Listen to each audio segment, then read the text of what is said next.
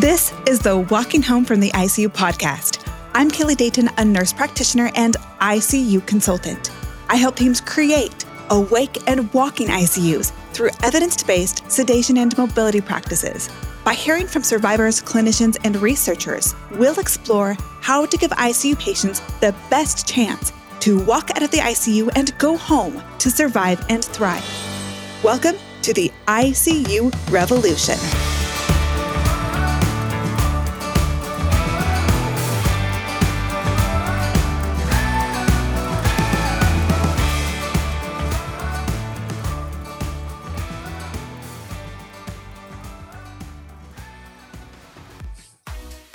Thanks so much for joining us.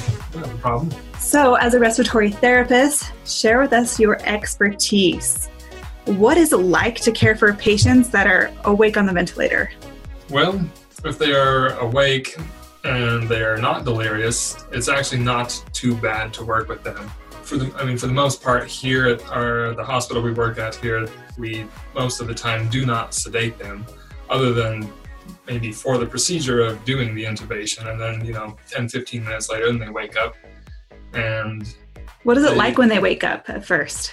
Uh, they'll they'll definitely be uncomfortable, as you would imagine, having a tube down your throat. Um, but you know, they might have some coughing spells, and a little bit of gagging for a few minutes, trying to get used to it.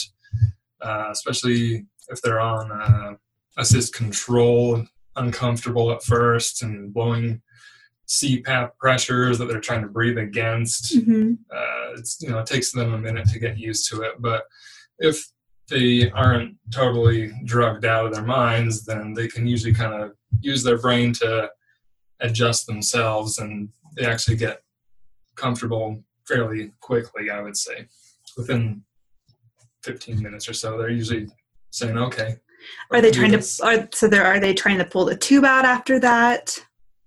Uh, you know, most of the time I, we don't see them trying to reach for. it. There's the occasional patient that you have to keep their hands tied down, but usually we keep their hands tied down for the first little while. Then they kind of come to terms with their situation. And if their behavior is well enough, we actually many a time untie their hands and let them be. And rarely have we ever had a problem with that. I can recall of once and she was kind of terminal and I think she was just done with it in general. Intentionally, Intentionally, yes. She was done. but most people are able to scratch their noses, um, suction their mouths. Yeah. So they take part in their own care.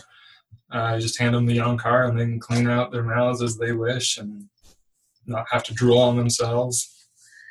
Isn't that great? That's what I would want. I wouldn't want to lay there feeling drool running down my face and not be able to do anything about it. I didn't think about that. Yeah. Yeah, I think that's a part of keeping them dignified and having control of their situation. That's a really good point. Um, and so you say even on assist control after 15 minutes or so, they're, they're able to cope with it. So how much ventilator desynchrony is there when someone's not sedated like that? Uh, when they're not sedated, um, I guess it depends on the case. Like if they're if their lungs are really bad and you like need to have a really high rate to keep their pH balanced or something like that, then they might have a hard time with having a high respiratory rate. But chances are they're going to be breathing that fast on their own anyways because their body's telling them to. Mhm. So even sometimes at the high rate, that's what their body's telling them to do. So uh, we really don't see too much desynchrony, to be honest. Yeah, that's a great point. I think that's a really common concern, um, or an, uh, an understanding that sedation is to avoid ventilator synchrony. Um, but when have you seen ventilator desynchrony? Um, honestly, I, I'm having a hard time thinking of somebody Isn't that great? it's What about when they're coming off of sedation? Like if when we get patients from other places that that's about it. Is that first 15 minutes when they're just kind of coming to terms with their situation Mhm. and trying to get used to it, and it just takes a few minutes. or they've been sedated for days and then it takes longer to, Yeah, and then, to clear out. And then they got those meds and on board that kind of make your brain a little foggy, and they don't know what's going on. It Mhm. takes them a little longer to clear I think from what I've seen in my experience is uh, when when we do sedation vacations or we start weaning off sedation, and suddenly we've got really anxious patients because they're delirious, because they're Mhm. like you said, they don't know what's going on. Um, then we see ventilated asynchrony, and there's assumption that it'll always be like that. But you suggest otherwise. yeah, yeah. so when they're calm, cool, they're not fighting the ventilator, and we're able to get them up and walk them, what is it like from your perspective to walk a patient on the ventilator? And what's your role in that? Um, I was kind of when I the first time I came to this hospital and they said we're gonna get up and go walk, and I was like, "But they're on a ventilator. What are you talking about? right? you have the wrong room or what?" And so I was like, "No, that's what we do." And it's like, "Okay." So how do you guys do this? hmm So it was like we just plugged in some tanks and hook them up to the vent, and away we go. Blew my mind the first time. I was like, okay. So, uh, and I've seen almost every vent patient that's capable of walking eventually will get up and walk. How soon after they're um, intubated? Um, within a few hours. I mean, even just today, uh, we had a patient that was intubated early this morning, came into the ER. Morning rounds come up, and doctor writes in an order for physical therapy to come and evaluate, and we're walking at 10 a.m. Just hop Uh, to it. Yeah.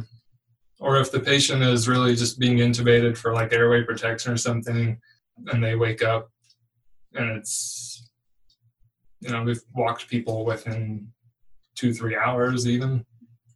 What about when they're um, needing more ventilator support or on higher ventilator settings? Sometimes that kind of feels a little iffy to me, honestly. hmm Uh, sometimes I don't always agree with it, but I'm not the doctor, so I do what I'm told. So we go up and we do it. And sure enough, they do just fine. So sometimes it, you know, you see those ventilator settings and you, It's like, you it's hard to imagine them being able to walk. this?" Yeah. So, I mean, even with peeps of 16 to 20, it's like, what are we doing here? Are you trying to kill someone? um, Have you ever seen anything bad happen? Any barotrauma? No. Never. Ever heard of it? Nope, never heard of it. And how do you how do you support them doing during that? So let's say someone has a PEEP of 16 on 80%. How do you get them ready to walk? Uh, well, since we only have one ventilator with a compressor, everybody pretty much walks on 100%. Okay, that's great though. Um, which yeah gets them nice and oxygenated so it's harder for them to get short of breath. It gives them all they can get for oxygen. Um, depending on their settings if they're like already on cpap then i'll add you know pressure support of 5 10 15 whatever they need. If they look like they're starting to increase their work of breathing you we can increase support just kind of on the fly as we're going and try to make it so that they can use the rest of their body and not just get wiped out super quickly Right. from respiratory standpoint. If you've been listening to this podcast, you're likely convinced that sedation and mobility practices in the ICU need to change. The ICU community is facing incredible difficulty with the trauma from the pandemic, staffing crisis, and burnout. We cannot afford to continue practices that result in poor patient outcomes, more time in the ICU, higher healthcare costs, and greater workload for the ICU team. Yet the prospect of changing decades of beliefs, practices, and culture across all disciplines of the ICU is a daunting task. How does this transformation start? It can begin with a consultation with me to discuss your team's current practices, barriers, and to formulate a plan to help your ICU become an awake and walking ICU. I help teams master the ABCDEF bundle through education, consulting, simulation training, and bedside support. Let's work together to move your team into the future of evidence based ICU care. Click the link in the show notes of this episode to find out more.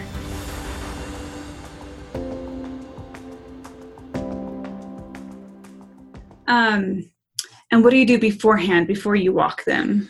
Uh, I mean, first thing you get in the room, basically just turn them up to 100% and get them hyperoxygenated while we you know, grab monitors and put the vent on the tanks and get everything ready, stand them up, get briefs on, do whatever we need to do. It gives them a few minutes to get all hyperoxygenated and then they're away we go.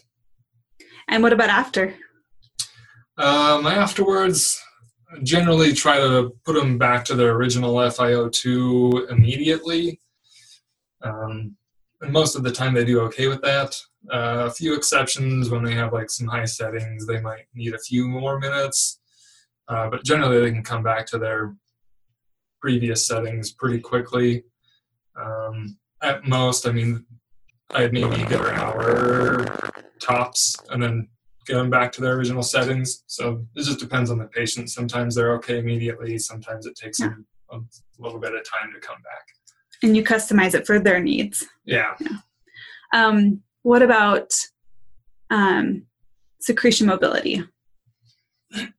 I mean, anytime you get the body moving in different directions, it's gravity's going to pull sputum and phlegm from corners of the lungs and get it moving. So, I mean, whether they're up and walking, which helps, I'm sure, um, even just rolling them side to side, doing bed care would get Yeah. that moving as well. But you definitely see some while they're walking as well. Do you find yourself suctioning a lot more out after So- a walk? yeah, suction before we go walking since you don't have the ability to Mhm. do while we're walking. But then when you get back, a lot of times you end up doing it again and getting more out. So Yeah, that's great. yeah, it definitely helps with some secretion mobilization. Um, how do patients tolerate it? The walking. It's kind of funny. I feel like a lot of it is attitude, maybe. Like patients just have a really hard time wanting to get up. And I mean, They're you can sick. understand. You see all these lines in you and tubes and machines, and you're like, and what? Why do I have to do this? Why can't Yeah. I just lay in bed and get better? And so, a lot of times, our fantastically positive physical therapists will pep talk them, pep talk them for a few minutes, and uh, basically, we don't take no for an answer. we just keep pep talking them until they finally say, "Fine, we'll get up and walk," and they do it. And are they coughing and gagging the whole time? Are they? Yeah, some of them. hmm So it's sometimes it looks like it is not fun. Yeah, Um, so you just carry a rag and catch their spit, and but they do okay, and they take breaks when they need to. yeah, they always have a wheelchair behind them. So if they need to take a break and sit down, or if it's getting to be too much, they get dizzy, whatever, treat as much symptoms as you can on the fly. Do you feel like it's safe to walk someone on the ventilator? Yeah, I don't see. I mean, in and of itself, just walking them just because they're on a ventilator is fine. Um, like I say, sometimes those high settings feel a little iffy, or if they're Mhm. hemodynamically unstable, it feels a little iffy. Like uh, just yesterday, we have someone in, that has AFib, and so when he stands up, it triggers it, and his heart rate shoots from 80 to 180 Mhm. and we had a physician come in and look at it. We printed it out, did an EKG while he was doing it, and determined, yeah, it's really high rate, but it's not going to cause him to have a heart attack. So let's keep going on with the mobility. He stayed stable. He was was like, not "Okay." symptomatic. He was able to, yeah, He continue to does get a little symptomatic, and so we, when he gets dizzy or something, we let him sit down and recover. And just when he sits down, his heart rate does come down quickly. Mhm. So and everyone's followed with a wheelchair and there's always you know that option to rest if it's needed. We're not just following everyone with a whip right? Yeah, right. um, you know we do have some patients that are listening to music and they're kind of shaking and dancing you know while they're walking. And then we have some people that can walk five feet at a time and need a break. And so every patient every case is different. Um, I never mean to make it sound like you know people are just skipping through the halls with their ventilators though some are pretty close yeah. um, but I think they do appreciate being able to take showers. So tell us your secret. That's what a lot of people want to know. How do you get a patient on a ventilator into the shower? If we have time, we kind of need Yeah. a low patient census because then I got to stand there for 30 minutes and Yeah. or however long it takes them to the shower. But basically, I just go grab some extra corrugated tubing that's like 15, 10, 15 feet long that I can take and just add onto the uh, ventilator circuit. So you just got a little adapter and put it in line. So I also don't like to do that with people that are on really high PEEP. Right. Um, Yeah. So it's patient dependent uh, as well, but um, and that's also not great for long term. But you know, for 15, 20 minutes, it's okay. Um, soon as soon as they come out of the shower, I take all that long tubing off. Yeah. Um, but I've never had an issue with it. So Um, what do you think that does for patients, or what do you, what do they look like afterward? uh, I couldn't imagine not taking a shower for. I mean, some of these people are in here for a month hmm if they're really ARDS. sick with ARDS or something like that. Yeah. And could you imagine not taking a shower for a month? Oh no, it would drive me crazy. I feel like it's that's like a psychological necessity. Yeah. And if these people, you know, they're awake, they know what's going on, and just when I see them rolling out in the wheelchairs, you know, we walk them to the shower and they roll out, they just have a glow about them. Um, not just a wet shimmer, but they just, you can tell that they feel better. They feel more like themselves. Their morale like is boosted. Yeah, yeah. instead of a patient. Yeah, That's a really good way to put it. I feel like a person, not just a patient. Um, what does that mean to you to be able to provide that kind of quality of care and that kind of um, that kind of difference for a patient? Um, it's definitely more fulfilling and rewarding to take care of patients that you feel like you're kind of going the, an extra mile for. Whereas if they were just at any old regular hospital, they just say, "Sorry, we just do shower caps and rags." yeah, yeah. It's, yeah, probably wouldn't cut it for me. But when someone's just comatose, there is no option Right. of, of Then that doesn't happen. Yeah. Well, what does it mean to you to know that 98% of your surviving patients go straight home?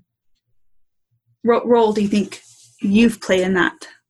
Uh, as a bedside care worker, we really, at least I don't ever hear of any statistics or anything like that. So, whenever we do hear something like that, it's it kind of uh, what's the word? It makes it feel like you're doing something Like it's all for something. yeah, like it kind of comes together in the big picture is what it kind of feels like. So it's you come to work every day and it just sometimes feels like another day at work. But when you see the big picture and it's like all this work is paying off and you're seeing great results overall, it kind of drives the picture home that you're making a difference. Yeah, and I think you and all of respiratory therapy makes a huge difference. I think you guys are one of the big heroes here in the ICU. The fact that hardly any of our patients um, have tracheostomies or go to long term care facilities um, really comes down to you and physical therapy and the nurses going that extra mile, genuinely caring and getting people up and walking right away and throughout their critical illness. So thank you for all that you do, the big difference that you make, and for sharing your expertise and trade secrets with us. No problem. Thanks, Cash. If you want to join in on the conversation, leave a voicemail at 801 784 0472 or reach out to me on Twitter.